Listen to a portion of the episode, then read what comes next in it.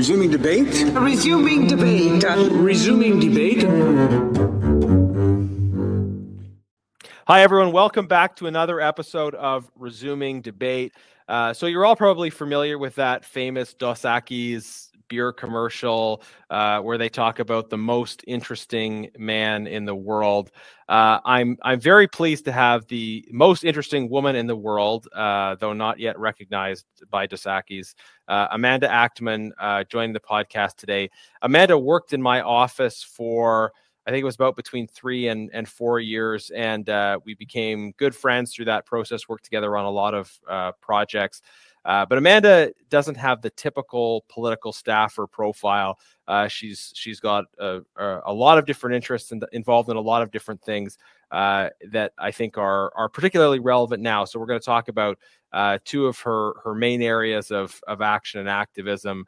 Uh, euthanasia as well as uh, as as promoting peace and understanding in the Middle East. So Amanda, great to have you on the show. Thanks for joining me for this conversation. Thank you, Garnett. Good to reconnect with you this way. Uh, so I, I wondered, uh, I know, but our, our, listeners don't, if you could share a little bit about the project you're working on right now. Uh, you're traveling across the country, working in a number of different cities. If you could share with people uh, about this uh, this project on death and dying that you've been working on. Sure. So the project is called Dying to Meet You, and it's about creating a positive, aspirational vision around end of life. And a lot of this was really motivated by the work that we were doing together in the office, trying to prevent the expansion of euthanasia at the time on the basis of disability and mental illness. But even before that, I've had a long standing concern about euthanasia from the time that it was legalized in 2016 and even long before that with my general interest in promoting human dignity and human rights. And so when those issues came to the fore, I started to think, wow, we don't even so much have only a culture of death, though I had been familiar with that term, as we seem sometimes to have death without culture. And particularly in the course of all of the multiculturalism work that you were doing, and, and that's also a shared passion of mine, promoting the robust pluralism that we have in this country, I thought, how can we learn from the richness and breadth of cultural traditions to restore the meaning of death and dying in our lives and in our communities? Because, as one of my favorite philosophers puts it, that um, significance is meaning that gets toughened by the consciousness of finitude. That is, what we find significant is brought forward through the experience and the knowledge of our mortality. And so, as we were seeing the expansion of euthanasia and also the crisis with COVID and so many other uh, related issues, I started to wonder how can I humanize end of life and kind of broaden the cultural conversation around death and dying. And that was some of the impetus that led to the Dying to Meet You project, but we can get into unpacking that further. Yeah, and let's let's do that. But I want to use some of the things you said as a as a jumping off point. Um, when, when I've been involved in this debate around uh, around euthanasia, the laws around medically assisted or, or facilitated death in Canada, um, the the people that are um, more skeptical are often accused of being afraid of death. People people that are promoting the expansion of these laws will say, "Look, death is a normal part of life, and therefore people should be able to to choose it. It sounds like what you're saying is affirming a piece of that, which is that death is a part of life and an important part of life, and something to think about and and and face. Uh, but you're also uh, on the side of those that are critical of these these expansions. So how how would you respond to sure. those who say that you know opposition to euthanasia or euthanasia in particular cases is a is a manifestation of of fear of death? Sure. So I think first and foremost, by looking at what euthanasia actually is, what do we mean by it? And with so many euphemisms obscuring what we're actually talking about, it can be sometimes difficult to see that euthanasia fundamentally changes our relationship to the nature of death and dying. That experience is fundamentally different. Death is sad, it's grievous. We all know that it's difficult. And so there's no glossing over, there's no facile approach to it. But by reducing death to a scheduled appointment, by bringing physicians to the role of uh, really direct killers of their patients, this wreaks havoc in our society and it ends up harming first and foremost those whose lives tend to be regarded as less worth living, usually by onlookers or bystanders who can't imagine that a life with a disability or a life with advanced age or a life with cancer is worth living. And we know that people consistently rate the quality of other people's lives as lower than they themselves would rate their lives. And so it's really for all of these reasons, changing the very way that we relate to death and dying and changing the role of those who are accompanying the dying person from one of accompaniment, from holding their hand, from patiently abiding the difficulty and being in the midst of that sorrowful, anguished moment with them, rather than creating this chasm of some technical person who is managing death and the sufferer who has nothing in common with them. That is a basis for dehumanization that turns some people into the masters and controllers of life and others into victims of their fate, when really what we're called to is a solidarity with one another in the face of these deeply human realities. Okay, so that's that's the critique of of uh, of euthanasia. Um, on the positive side, could you share with us like what a a positive vision of of of death with culture would look like? If someone came to you and said, based on the research you've you've done, um, you know their their um, their death is approaching you know uh, uh, because of because of some ailment uh, let's say uh, and what, what would you tell them about how to plan and prepare for um, for a um, a death that was that was uh, meaningful and um, you know, I guess there's, there's this expression, a good death, right? Which I, I think we'd be reluctant to use in, in most cases today. But uh, but if someone was was trying to think about about how to how to live that experience well? Well, there are certainly countless stories I could tell, but I think I'm going to tell one that's uh, of actually a mutual friend of ours and of an intern who was working on uh, Parliament Hill, and that's Brett. So Brett was um, someone whose father was going through ALS, and I remember he came into your office and and uh, he he came to visit me, and and at the time I was doing my year long blogging about death. So, just to back up about that for a moment, on January 1st, 2021, I set a New Year's resolution to blog every day about death and dying and to find stories. And this created a real opening for people to come and share. And so, Brett, who was working on the Hill, came and said, I know you're doing the death blog. That's how he put it. And he said, My dad is dying of ALS. Can I tell you my story? So I said, Of course you can. And, and, he, and he shared the story about his father, Rick, and all that he was going through. And in sharing this story, he found that he was able to express things for which he didn't have the words before. And in sharing this story, he was able to send a link about everything that was going on that he had shared to family and friends when he didn't necessarily have the words to share that in conversation. At least he could pass along his story in this somewhat more polished way. And that was a big help to him. And Thankfully, his father was able to, to read that story, and Brett became such an incredible advocate as as you know, he was trying to meet with as many members of parliament to raise awareness about ALS, and he called it the Race to 338. And he was meeting with MPs across the political spectrum and gaining the respect for his passionate advocacy in honor of his dad. And he told me that his father had uh, been told to to consider euthanasia. He never would have opted for that, but his resistance to go that route had inspired others with the same condition not to pursue that. And Brett was sharing all of this with me. Well, I kind of relaunched this initiative, Dying to Meet You, on August 1st. And it was right at that time that we found out with shock that Brett himself died just the day before. This was so startling to me uh, as his story and the way that he had shared it was so moving. And then I saw the effect of his life and death on so many of his friends and our friends and colleagues. And I think in just telling these stories, and of course, everyone has stories, and some people can uh, glorify a premature death through euthanasia and purport that it is ideal. But I think death in its suddenness death in its naturalness brings home that we never know how long we have.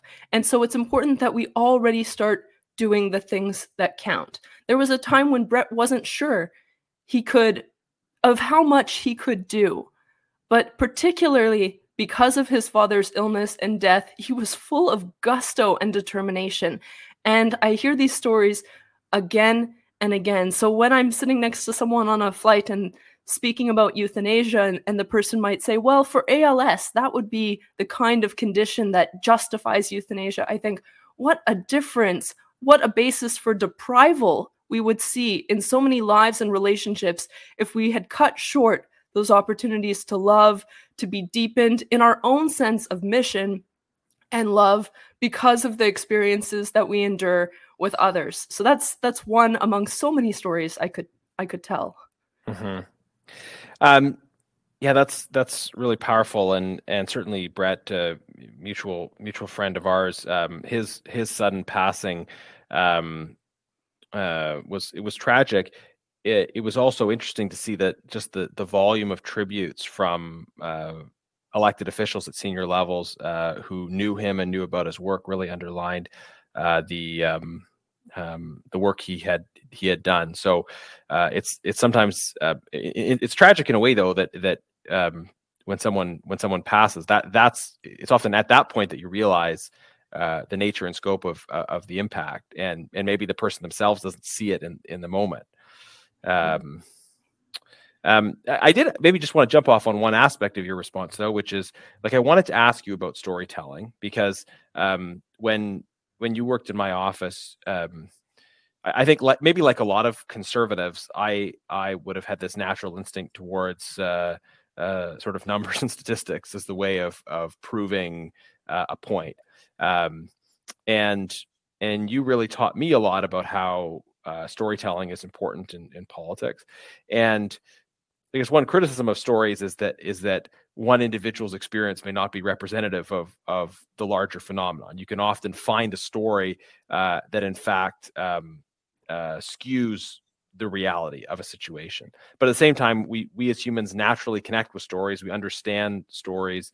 Um, tell us a bit about about your work on storytelling and the role you see storytelling playing in in advocating for for um, for ideas and issues.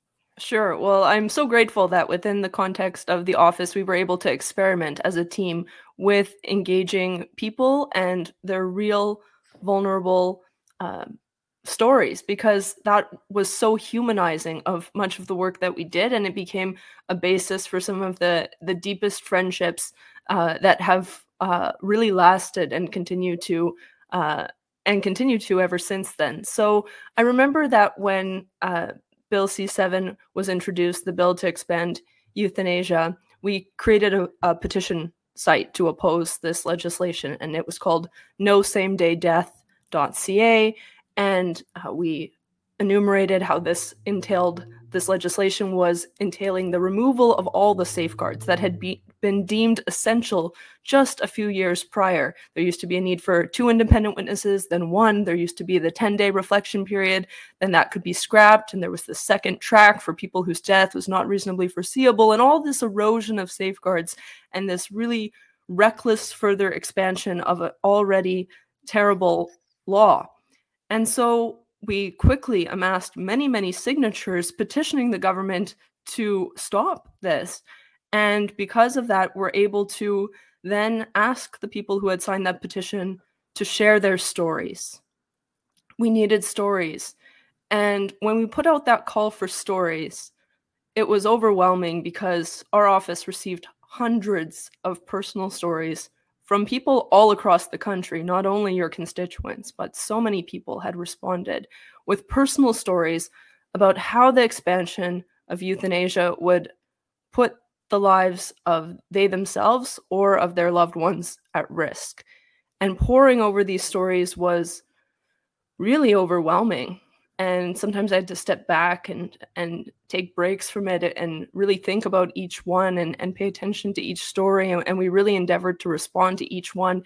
It really had seemed like our political office on the hill had become a crisis office and it's not expected that parliamentary offices become sort of suicide prevention offices but this was the kind of the nature of some of the the correspondence we were receiving was just so heavy and so desperate for us to do our utmost. And so, from among those stories, we were able to reach out to some of the people who had submitted stories and in some cases we spoke to them privately and confidentially and that was able to inform your work and, and what you were able to share uh, with respect for that confidentiality and uh, privacy uh, to inform your work. But then for others they were much more willing to go public with their story. They said this is so important that i'm willing to even be the face of uh, a campaign to oppose this legislation as was the case for both Taylor and Leah, who were in the short films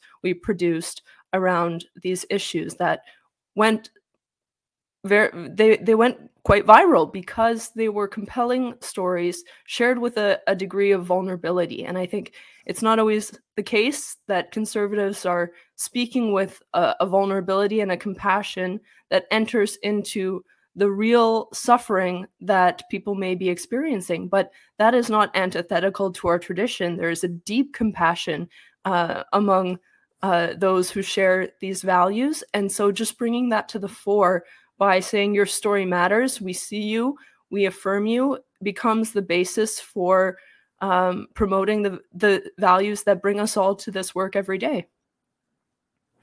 Yeah, that's um, uh, that's bringing back all sorts of of memories uh, for me. Um, and and thank you for sharing that. It was, um, I mean, often when politicians are producing videos, they're videos of them. And during that time, um, I mean, we, we put out some videos of me talking about the issue, obviously, but we had a a really powerful response to being able to um, um, to share videos of people talking about their stories. And um, I think the last speech I gave in the House uh, on this issue was uh, speaking about my cousin. Uh, mm.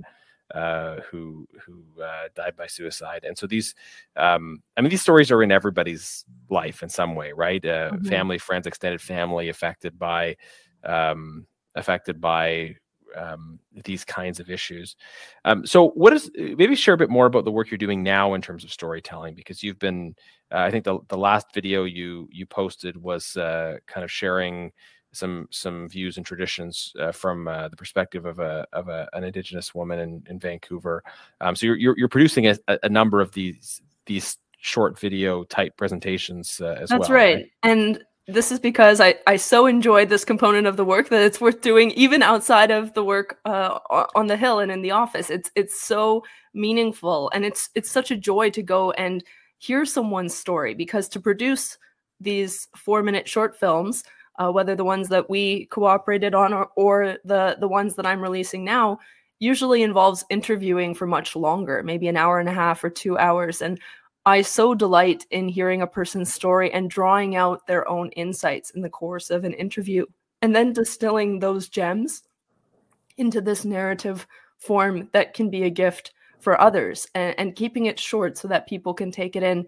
So, uh, the latest uh, short film, it's called Go On Living, and it's with Eulalia Running Rabbit. She's actually a Blackfoot uh, elder. And so, this was in Alberta and uh, just before I moved out to BC. And I am basing myself in four cities for about three months each in order to get a different pulse and to tap in with different uh, um, faith and cultural communities all across Canada on these issues and really to engage those regional differences. So in this video, she shares a little bit about uh, what her father's funeral was like. She shares a little bit about some Indigenous customs. And really, what, what she also shares is that after a very uh, debilitating car accident, um, she could have very much been been tempted to to give up uh, on life, but because of being shown uh, a photo of her new uh, grandchild, she completely had this revived sense of hope, and I, I just think that's that's so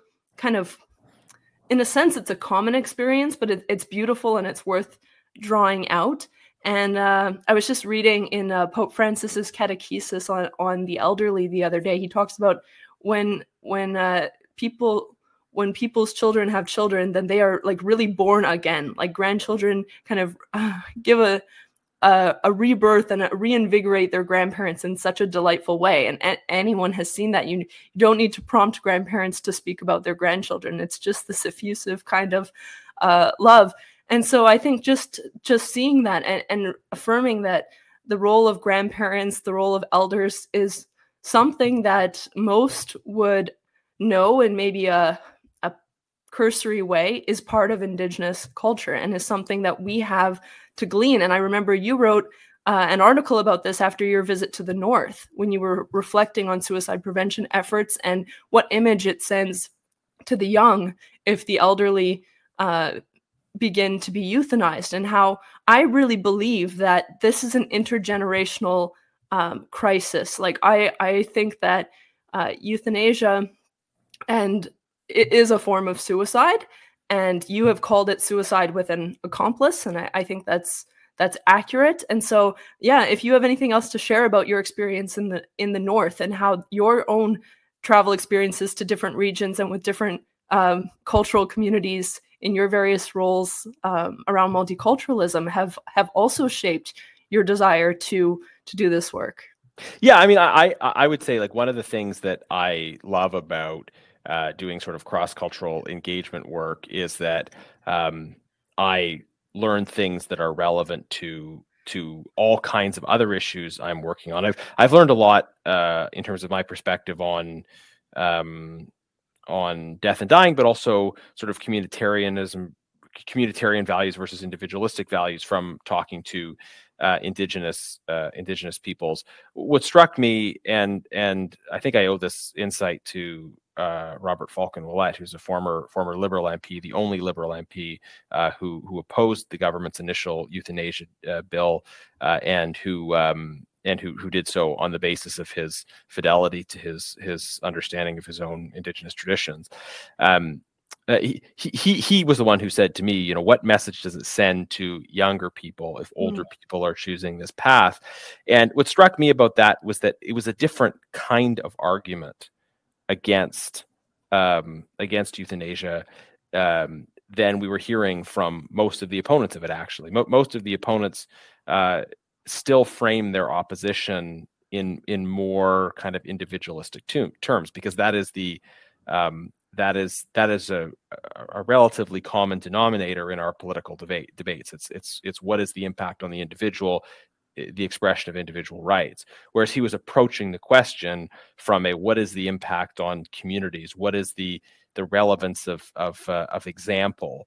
Um, and I thought that was that was it was interesting because um, because uh, cross-cultural dialogue makes you question your assumptions. And uh, we have a government right now that talks a lot about consulting Indigenous peoples, um, but I think on on some of these core issues has um, has really failed to to listen and learn. Maybe maybe they want to use consultation as an excuse to achieve achieve their pre-existing policy objectives like like uh, blocking energy production uh, but mm-hmm. when it comes to to listening on these more fundamental cultural issues they're they're failing to do so i think that's right and the government announced with pride that they're spending $900,000. This is in the beginning of the fourth annual report on euthanasia produced by Health Canada. And the minister is saying we're going to spend $900,000 activating Indigenous people on medical aid in dying. And so it's it's about a mobilization effort. It's it's not even uh, purported to be serious consultation. It's we're going to identify the people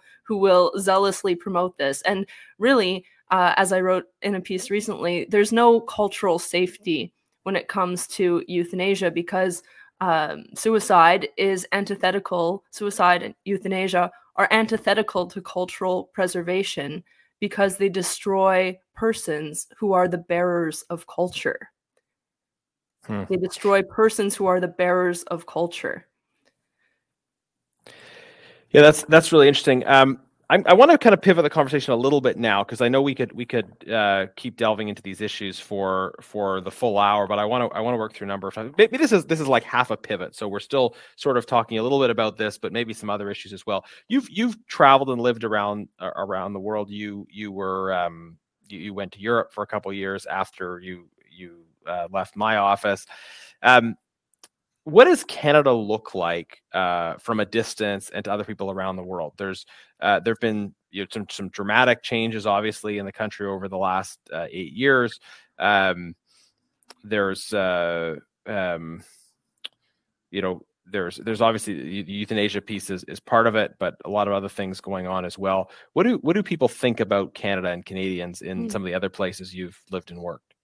Well, I absolutely love traveling. It's right. It's such a basis for deepening in perspective. And I think the reflective distance I gain makes me come back full of kind of vigor to to serve Canada best. And for two years before coming uh, to work on the Hill, I was studying in Poland and I was studying um, John Paul II, and I was also steeping in the history uh, of Nazism and communism and, and these these ideologies to which I think Poles are much more sensitive. And so in Poland, there's this there's this greater sense of history because it's close, uh, it's closer in proximity time wise, and it, it's geographically all around you. And so the sort of geopolitical interest that is able to be sensed there is quite interesting. And so when we have naivety about uh, ideologies, especially when we've seen iterations of those ideologies before, there's this kind of standing on guard against them that I find and, and deeply cherish in Central Europe. And then I was in Italy for two years. I was in Rome studying and also visiting all other parts of Italy. And uh, it doesn't have its reputation for nothing. There's a real leisure to life and there's a real uh, joy of living. And I remember being in uh, in Naples uh, shortly before Christmas, which is covered in uh, nativity scenes. They even put little soccer players in all the nativity scenes, and it's just it's it's very fun and it's so colorful and so vibrant. And I was just walking down the streets thinking, this doesn't seem like a society that wants euthanasia. There, and just so much intergenerational living um, in terms in the streets and uh, everyone seems to have a place and and kind of belong in these kind of European streets or or town squares. Uh, not to overly romanticize it, of course, these issues can emerge anywhere, and we are seeing lots of countries uh, become tempted and kind of seduced by this euthanasia deception. So I try and sound the alarm wherever I go internationally. And most recently, I was in Cebu in the Philippines, and I was speaking there, issuing warnings to them about not not uh, bringing in euthanasia in the Philippines because this is sometimes a consideration and a temptation. And I basically said, do not trade the the challenges and even certain forms of poverty of being a country that is developing or an emerging market for the for a, a euthanasia society because this is an existential kind of poverty that's not better. We don't um, as um, as Mother Teresa was always pointing out when she spoke about the poor, the poorest of the poor who she served in Calcutta, she she was very often juxtaposing it and, and bringing into the conversation the poor in very first world developed countries and saying this is also uh, sometimes an even greater form of poverty, the loneliness, people being di- people dying and not being found for weeks or months. Uh, she spoke about this in uh, her Templeton Prize address and on many other occasions. So yeah, I just think it's so interesting to, and also intergenerational households in uh, in the Philippines. When I said that it's so unique in Canada to have this experience, they um, they kind of appreciated that being pointed out because for them it's so natural, and sometimes that's out of a kind of dependency, um, but it can be a real strength for a culture and even for the basis of the identity of the young people because we know who we are and this is certainly the case for you and I and the ways that our grandparents have so forged our own trajectory and, and solidified uh, the basis for our identity um, there there's a clarity that to our our respective uh, missions because of how uh, grandparents hand on uh, certain traditions and things like that. Hmm. Yeah, that's um, that's a, a fascinating kind of tour through through some of the things you've you've learned in recent travels. But I want to just put maybe put a fine point on the question of if if sort of relatively unprompted, you say say to some of these these folks you're meeting around the world, conferences and other things, I'm from Canada. Um, what first they mention in my circles often Jordan Peterson right? Okay. And Justin Trudeau. They'll say, "What's up with Justin Trudeau?" And they'll say, "Oh, Jordan Peterson's from Canada." And so right. those are some of the quick reactions, to be honest, that I end up hearing about, and and, and then I tell them I'm even from the same province as Jordan Peterson, and then they think that's cool. Uh, and and of course, so are you. And so, uh, yeah. Uh, he definitely has a lot of notoriety uh, for his outspokenness and for for his boldness on uh, a range of issues. So people do know him. He's also traveled uh, quite widely. And then, yes, I sometimes people look at the situation of, of euthanasia in Canada and, and they say, isn't isn't Canada the worst on this? Isn't Canada number one, but in, in a bad sense? And so there is this kind of awareness, I think sometimes more internationally than even in our own country, that this is uh, is a big crisis. And I think we're seeing that uh, in terms of uh, press, like basically the the CBC will put out stories every few days glorifying euthanasia and doing profiles of people who died and saying, "Isn't this great?"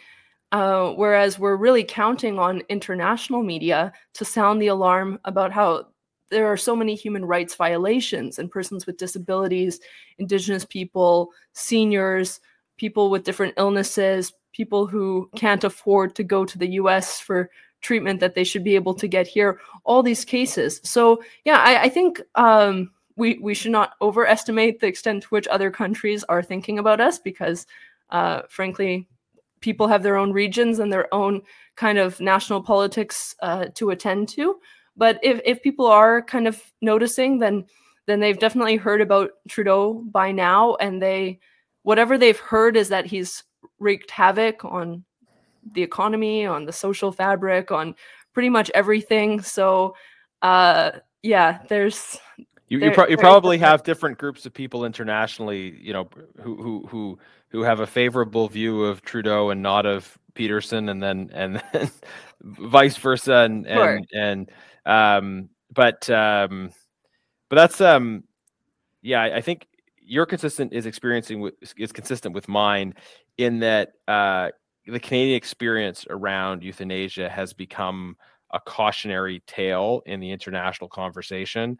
Uh, I don't think there is any country that is looking to Canada and saying uh, we want to we want to follow that experience. I mean, stories of of, of people um, being pushed in the direction of euthanasia because of poverty and that. I think, if anything, in in countries uh, in other countries, you see instances of, of advocates of euthanasia saying, "Hey, we can do this without." Creating the problems that Canada created. That's right? right. and some some think that, but it cannot be the case. And and I wrote an article that was uh, translated and published in a Hungarian outlet, and it's a warning from Canada to Hungary to Hungarians. And in that piece, I specifically make the point that euthanasia cannot be limited. It cannot be limited because as soon as euthanasia is accepted or regarded as a reasonable means to end suffering, then there's no one who shouldn't qualify for it. There's no one who shouldn't be eligible for such relief from suffering. And so first euthanasia started for those whose deaths were reasonably foreseeable, but that was discriminatory discriminatory against those whose deaths were not. Then it was expanded to those with physical disabilities. That was discriminatory to those with uh, mental illness. And so in each case there's this widening. And if if euthanasia is seen as an acceptable reasonable means of ending suffering then there is no rational basis on which to exclude children from it. How dare we would be the the thought of proponents who are being consistent. And so i really made the case that there is no way to keep it limited. Once it is regarded as a good once it is um, falsely considered a, a, human right. And of course, there's no human right to, to death, but uh, these things have been really turned upside down. And so this is my warning to, to countries everywhere is it cannot be limited. It devalues persons with disabilities. It undermines the doctor-patient relationship. And maybe above all, euthanasia saps a whole bunch of opportunities for us to love because it prematurely cuts short occasions to to love and be loved which is the fundamental nature of the human person. Now i must add that the number one kind of suffering that canadians list as the source that leads them to ask for euthanasia because the government has been keeping data and when they say what suffering what kind of suffering is is motivating your request the top thing people say is i've lost the ability to participate in activities that make life meaningful and you've spoken in your speeches about Viktor Frankl, and we know Man's Search for Meaning is one of the most popular books. And so there's something there that people latch onto. And yet, many Canadians find that with an illness, with a disability, with a cancer diagnosis, with the absence of others in their lives, there's no ability to participate anymore in meaningful activities. So I like to ask people, how are you already filling your life with activities that are meaningful, that wouldn't be threatened or undermined or completely obliterated if something happened to you? Hmm.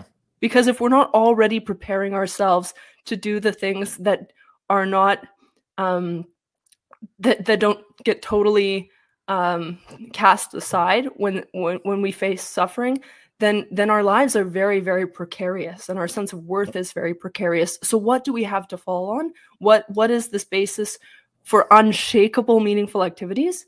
It's the fact that the person can always love and be loved. The person never loses the opportunity to be the object of someone else's love and affection.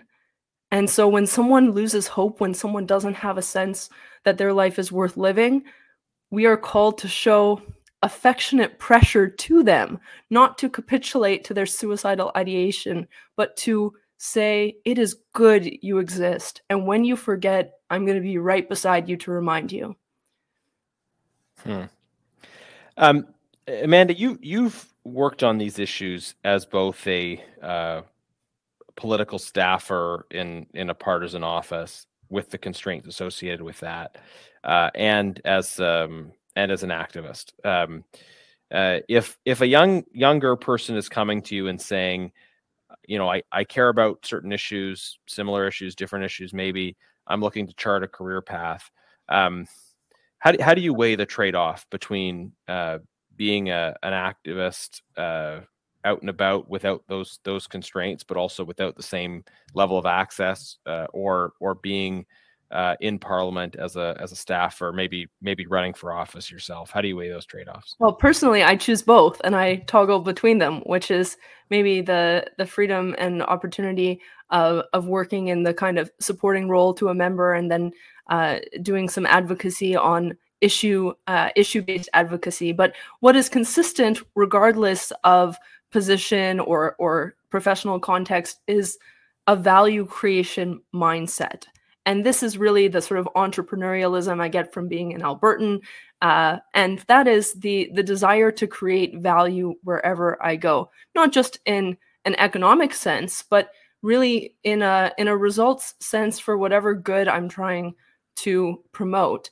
And so when when you start with a mission and when you start with uh, a basis for your involvement against which to measure your successes, then the question is how can I um, add value? How can I exceed whatever is expected? And that kind of attitude will be uh, respected and appreciated across different fields and contexts. So right now, all of the work I'm doing with the Dying to Meet You project is it all of the the resources that I have go entirely toward events and videos and directly to project expenses. And it's not how I'm earning money personally.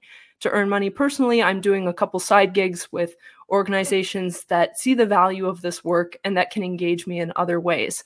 And so I think it's very possible to do advocacy or activism um, on in free time or at, at, to integrate that within a broader lifestyle uh, but the main thing is is this value creation mindset and staying aligned with people uh, whose mission aligns with mine. And that mission was really clarified, um, really clarified in a special way about a year and a half ago when I was learning the story of William Wilberforce, uh, a mutual hero. And uh, William Wilberforce wrote a letter to a friend, and he said in this letter that God Almighty has set before me two great objects the prohibition of the slave trade and the reformation of manners or restoring morality, uh, improving the sort of moral uh, conscience in the society. And I didn't think too much about it at, at the time, but the next day I had this incredible clarity that God is setting before me the prevention of euthanasia and the encouragement of hope.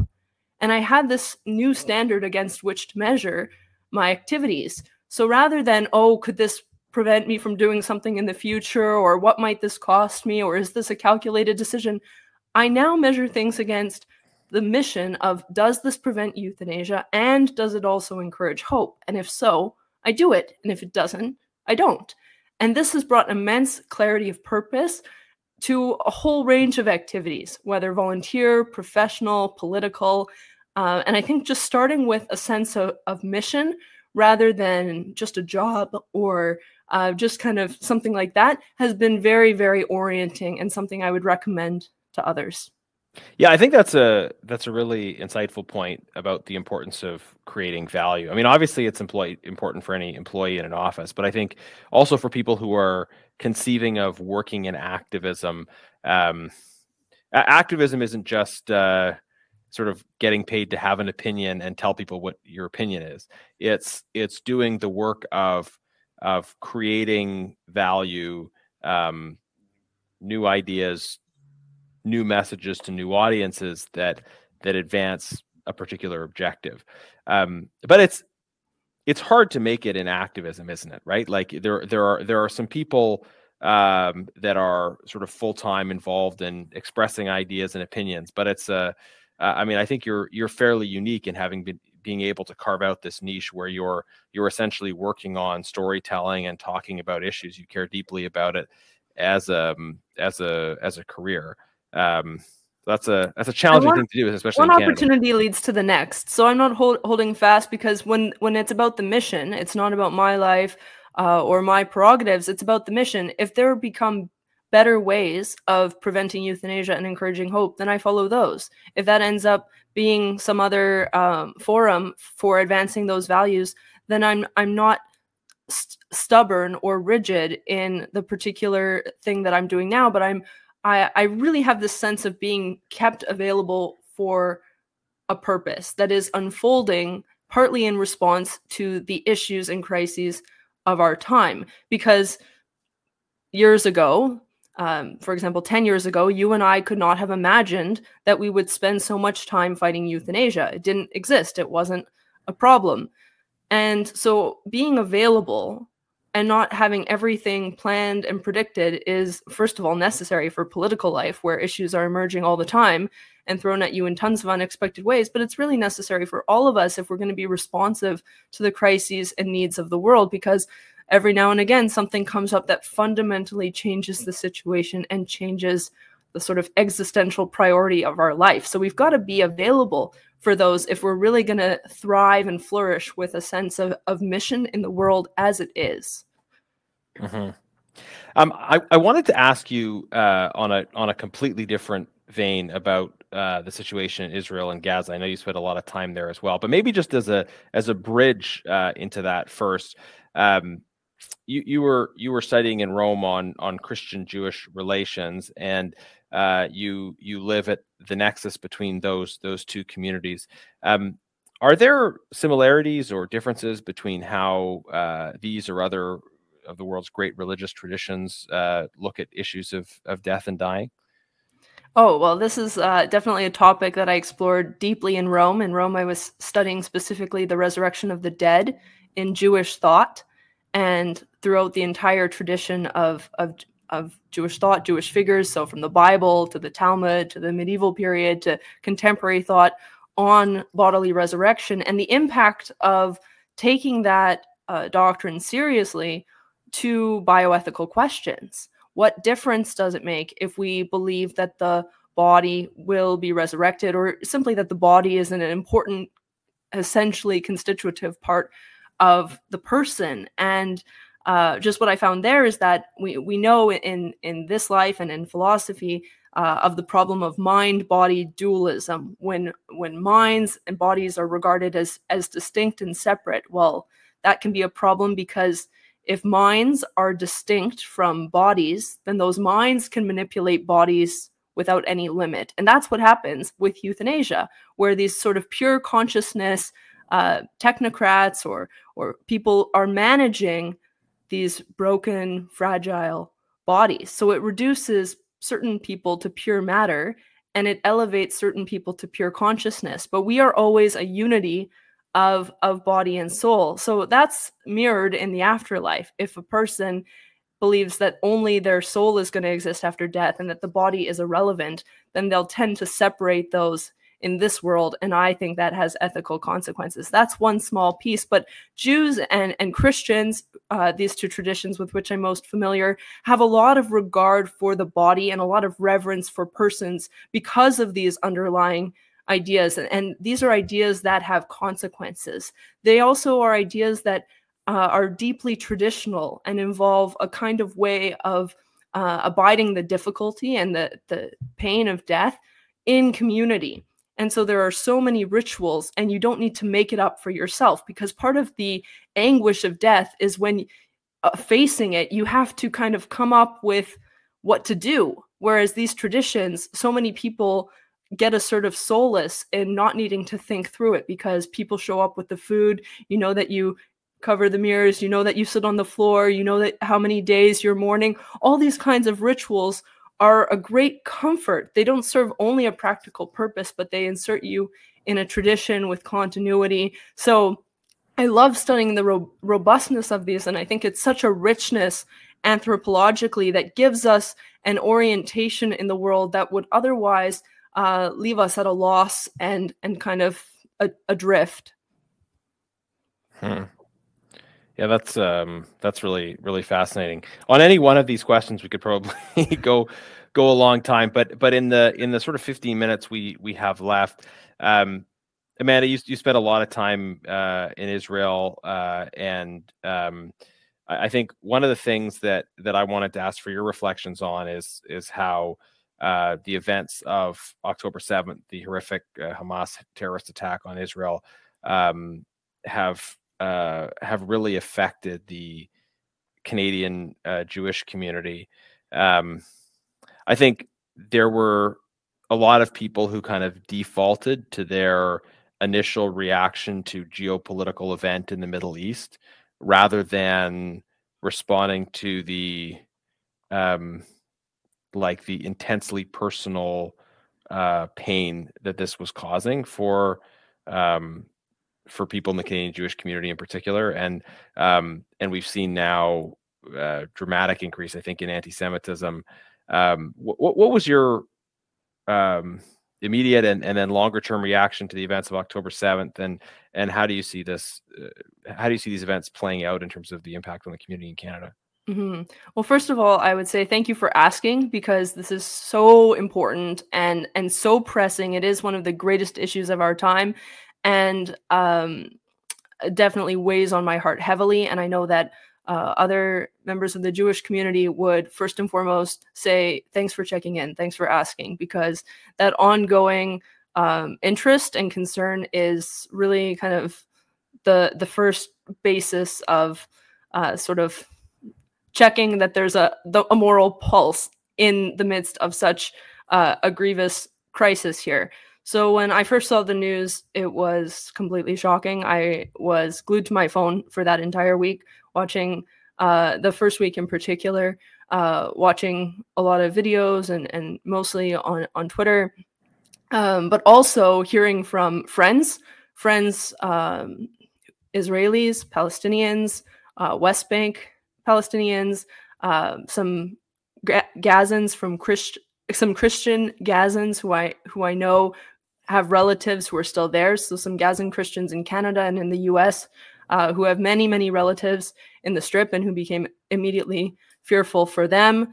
Um, hearing from even friends uh, in Lebanon, uh, and, the the toll that and, and having friends in all these different places just enhanced the heartbreak and the heart being torn in so many directions and and the weight of of the devastation and the sense of the human toll that this is taking.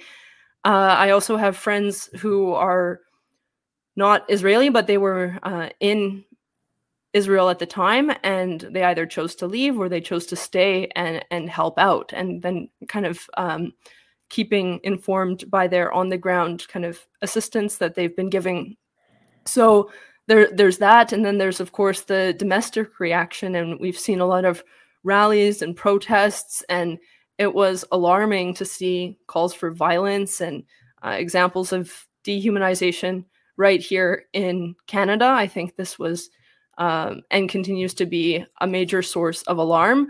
Uh, seeing schools evacuated, seeing a, a, very tepid response to the security risks for Jewish institutions across Canada, um, hearing of of all kinds of threats, um, and, then just being overwhelmed by the the volume of the news.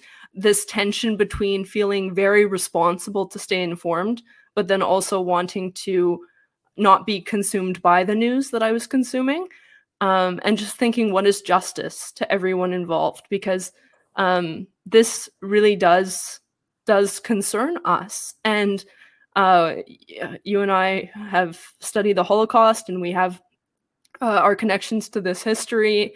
And I think that really emboldens us to have that awareness that this concerns us, that we can't look away, that we must say something. And so uh, I wrote a, a, short piece on uh, on the war, kind of in light of Catholic social teaching, so that um, so that some people could think through the issues who who might not have had it uh, at the fore. Um, and once I did that, um, I was able to be on Twitter a little bit less because I felt I had done something, small as it was, within my own field of responsibility. But I continue to be in touch with so many people on the ground, and with every video, it's it's heartbreaking. It's a shocking, completely uh, kind of unspeakable level of violence. The crimes that we're hearing about are are so awful, and of course, uh, we we grieve loss of innocent life and um and hope for uh, a defeat of Hamas and that um and that the that the consequences of this war will not wreak havoc that we will not wreak havoc um, in our own society um, but that we will maintain a responsible pluralism and be able to live side by side with um, the full force of the laws that prevent against um, calls to violence or direct threats toward minorities. So, of course, could go on and on about this, but this is just some of my sort of overflowing uh, reaction to to some of it. You know, th- thank you, thank you for giving a very a very personal response because I think um, it's obviously important for us to discuss the um, the the politics around the situation, but not at the expense of really appreciating the, the human dynamics and the and the pain people are experiencing. You you talked about seeing these images on on social media and um, you know consuming news without being consumed by the news. And I have found um, I, I, noticed it sort of since the start of the further invasion of Ukraine, but it's been um, again the case in in in this situation how uh, because of social media, but also because of the kinds of networks that both of us have. Uh, these these conflicts that are geographically on the other side of the world just feel so much more uh, imminent uh, than than uh, certainly past wars that I've lived through. Hmm. Um, do you think that people who are given the opportunity uh, should choose to watch the videos that are being presented at the various screenings? Do you think there's a sort of moral importance in bearing witness, or do you think it's it's just as legitimate for someone to say, um, you know, I I uh, I believe that what happened happened, and I'm gonna uh, I'm gonna stand for justice for the victims, and I'm gonna call for the hostages to be released. But I don't personally need to go through the the pain of seeing those images. What do, what do you think about about that choice? My immediate reaction would be probably to say that it depends on what your role and responsibility is. I don't think that absolutely. Oh, there goes some light. Um, I don't think that absolutely everyone needs to have the same degree of uh, engagement and bearing witness in, in that way. That, um, but that certain persons, particularly politicians international leaders, uh, or anyone who would be remotely uh, likely to downplay or minimize. If if you need to be convinced, if you need to see the evidence, then then you need to see it. But um, I don't think every ordinary citizen necessarily uh, should see, for example, the the footage that for good reason is not released widely and distributed publicly. It's being shown in deliberate screenings. Part of that is out of respect to the victims. Mm-hmm. This is not something that we want to. So I think that that that itself gives us a bit of an answer. The fact that those who are kind of custodians of the footage are making sure that it is screened, but it is screened in such a way that you hand in your phone before you enter, and these cannot be uh, spread. And, and even with some of the propaganda videos being released by Hamas, news sites are very judicious in, in not sharing it. So to sort of exacerbate the propagandistic effect. So anything that could lead to a desensitization, a minimizing, or um, a propagation of of something that could like all of that is is really not the point. But um, for those who are being invited to the screenings, there's a reason that that invitation is being extended, and it should be considered.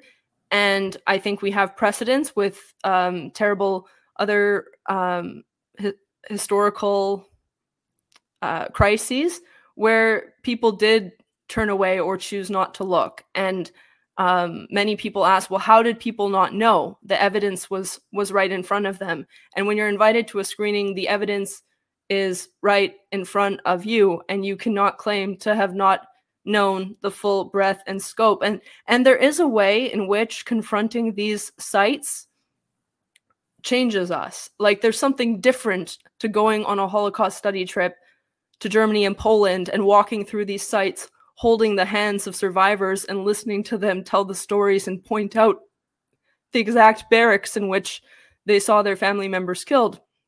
That's very different than, for example, seeing a hologram of a Holocaust survivor telling the story and using AI answering kinds of questions for you, right? So whatever degree of immediacy. And so some politicians are actually going uh, to Israel and and getting close to um, to the war and and um, basically that contact shapes your conscience. It forges your conscience differently than hmm. maintaining uh, an awareness from afar because there's something about putting yourself into it in a way mm. that it will be put into you and etched on your mind, engraved on your conscience, and, and you will be changed to the degree that you need to in order to um, to be a witness and not a bystander.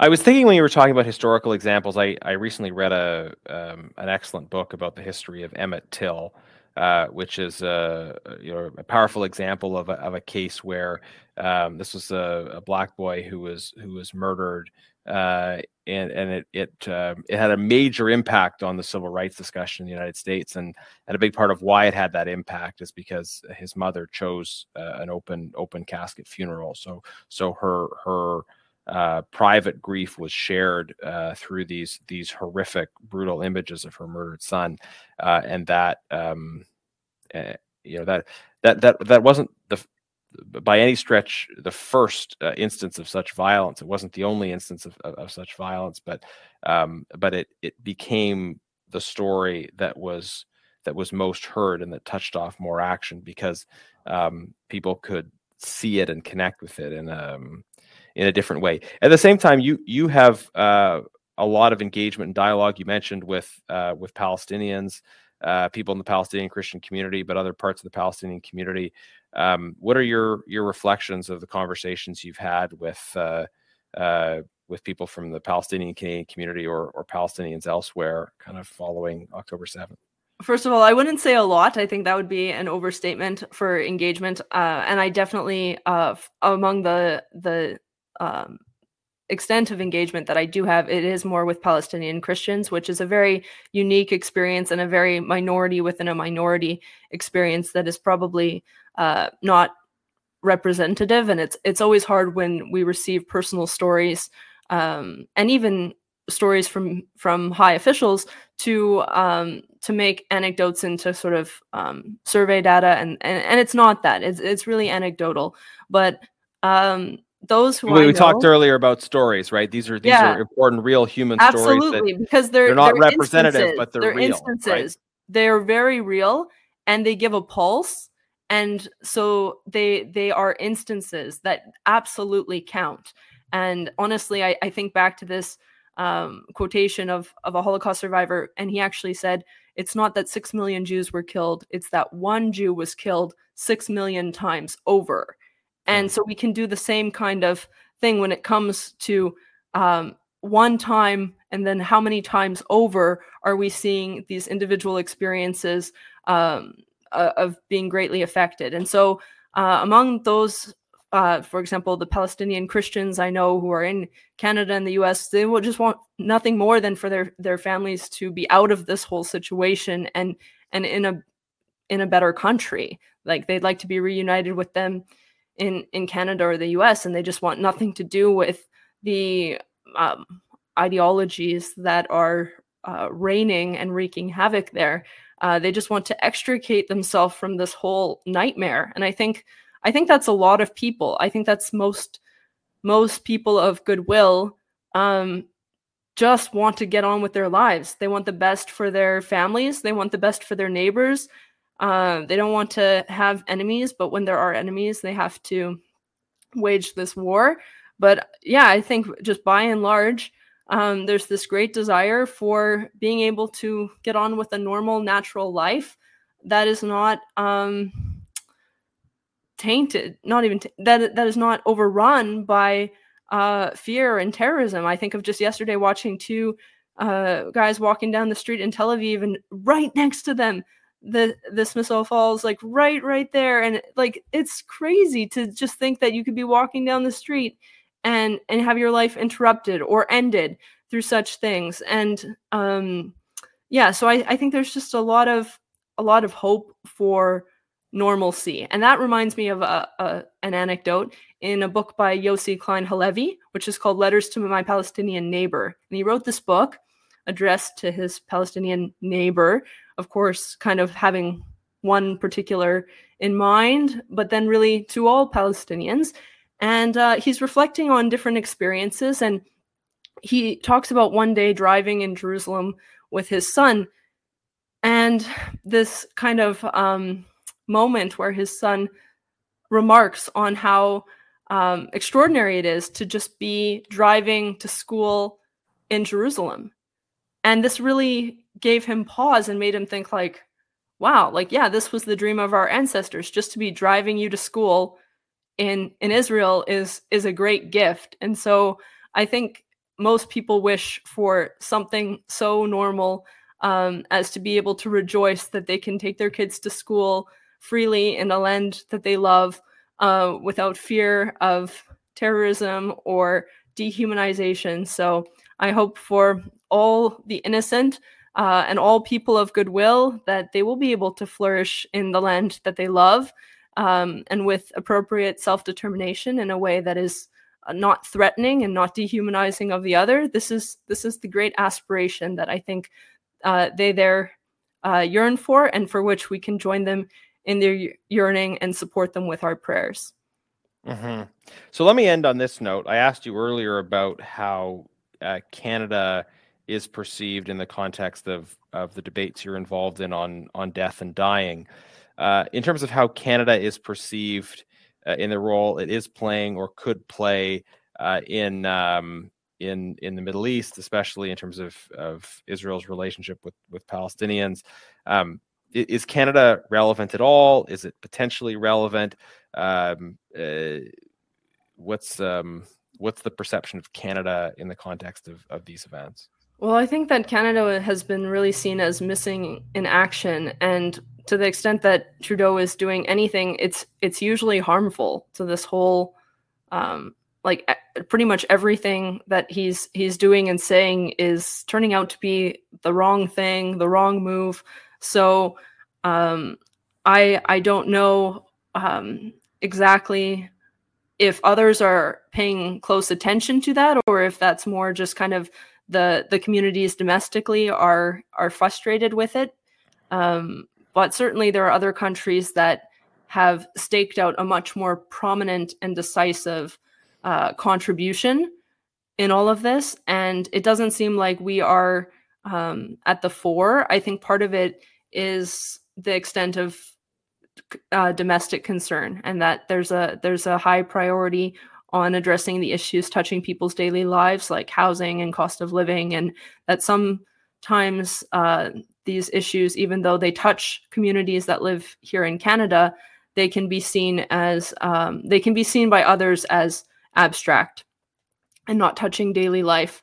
So again, that's a little bit more on on how Canadians are regarding it. But I, I would say it is a very um, small, um, minute role. Like people are not speaking about people outside of Canada are not really speaking about Canada's responses on this, except for maybe noticing that um, the lack of security for some of our institutions and and the crisis of anti-Semitism on campuses. Um, of course, we've had all these scandals with um, certain people who have been hired by the liberals to to do uh, precisely work to combat racism or anti-Semitism, and then are found to contribute to it. So um, sometimes those scandals and and um, the the crises on the universities do reach international attention, but um, I can't think of notable reasons for which Canada has been celebrated in foreign affairs when it comes to the present conflict in the Middle East. Okay, that's that's um, that's interesting. Maybe just to probe one part of that. Um, you know, I guess I guess to, to ask the question of what Canada could be or Canada could do uh, in the world under a different set of circumstances. Um, you know, I, I I tend to think that um, that we do have a lot of potential capacity to to shape global events more more than we sometimes think we do. I mean, we're a we're a member of the G7, uh, the Commonwealth, the Francophonie. We we have a lot of these different potential associations. We're uh, um, we're a I mean, we're not the biggest player, but we're a significant player in terms of of our of our um, potential uh, heft on the world stage, and and we also have a a a strong, imperfect, but a relatively strong domestic experience of of pluralism, um, right. which means that our our international, I mean, it, it obviously can be can be uh, you know there there can there can be domestic conflicts around these issues, but um, but at at our best, we are drawing from and hearing from the experience of a of a much much wider diversity of people in our democratic de- debate than countries that are um, that are less diverse. So that that I think can in general be a be a source of strength. Um, do you think under different leadership Canada could do more and and and what could we do? Uh, I mean, the, I I do think the question of of of an ultimate final status agreement it, it has to come down to the two parties. Um, uh, having having legitimate democratic leadership that sit down with each other at a table to to work out the the details. But but what could Canada do?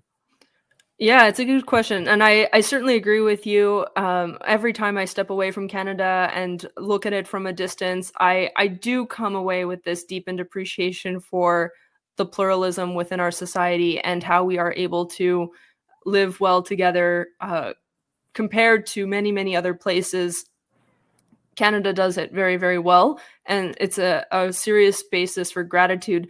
Another thing that strikes me as something to celebrate uh, is the gener- the generos the generosity, the philanthropic kind of spirit of Canadians. Canadians do give a lot.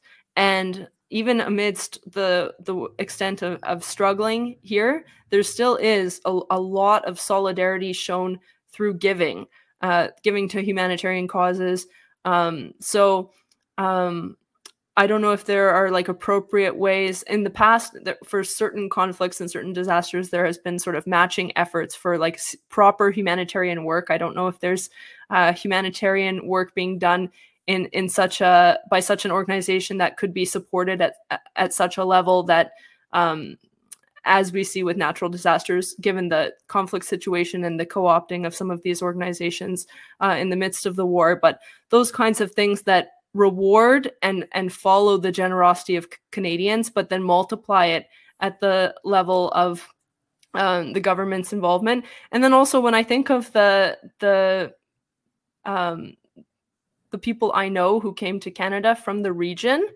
um, if people want to come, like I think it's important for people who want to stay in the region to be able to stay and to have a tenable way to stay in the land that they love. And for those who want to leave, I think it is important that there's a possibility to to explore that. And so that's really the basis for um, that's really the, I think also an opportunity when it comes to welcoming those who would be uh, re- who would be keen to to come and who share our been, values. It's been great catching up with you. And normally when we when we meet, other people don't uh, don't get to listen in, but uh, I hope they they find our our conversation interesting and edifying. We've talked about um, some very very different issues, but um, I think through through all of them, um, you bring a really unique perspective that is um, was very humanizing, right? Talking about the um, aside from some of the abstractions, who are the people that are involved in these issues, and um, and this is uh, this has been a really good conversation. So thank you for for taking the time. Anything just before we wrap up? Anything you want to add, or anything that uh, any loose ends um, you you want to you want to tie up here? Well, yeah, thank you again for the opportunity to chat through such a wide, extensive range of issues. We certainly covered a lot of ground. And yeah, I think this is a, a great basis and kind of call to action to to keep that story, uh, that human story and that human face on all of the crises, whether they're domestic issues like euthanasia or the conflict in the Middle East, that that behind every headline there are people struggling, suffering, people like us. Uh, they could be us, and in a certain sense, they are us because we share this uh, humanity um, that hopefully will become the basis for the humanization of our society. So, yeah, thank you for the chat. Thank you. Uh, and for those who are listening, we will make sure that there are links uh, to some of the videos uh, and some of the work that Amanda's done uh, in the description of this this podcast, so you can uh, follow up and watch some of the videos that we've we've talked about. And, uh, and thanks again for listening. Leave a review of the Resuming Debate podcast if you've enjoyed this conversation. You can check out other episodes. we aspire to release a new episode every two weeks uh, it has been a busy fall, but we're gonna we're gonna do our best to resume that uh, that schedule into the parliamentary uh, winter break. Uh, and so so uh, th- thanks again for listening, uh, and we will endeavor at least to be back with another episode of resuming debate in two weeks.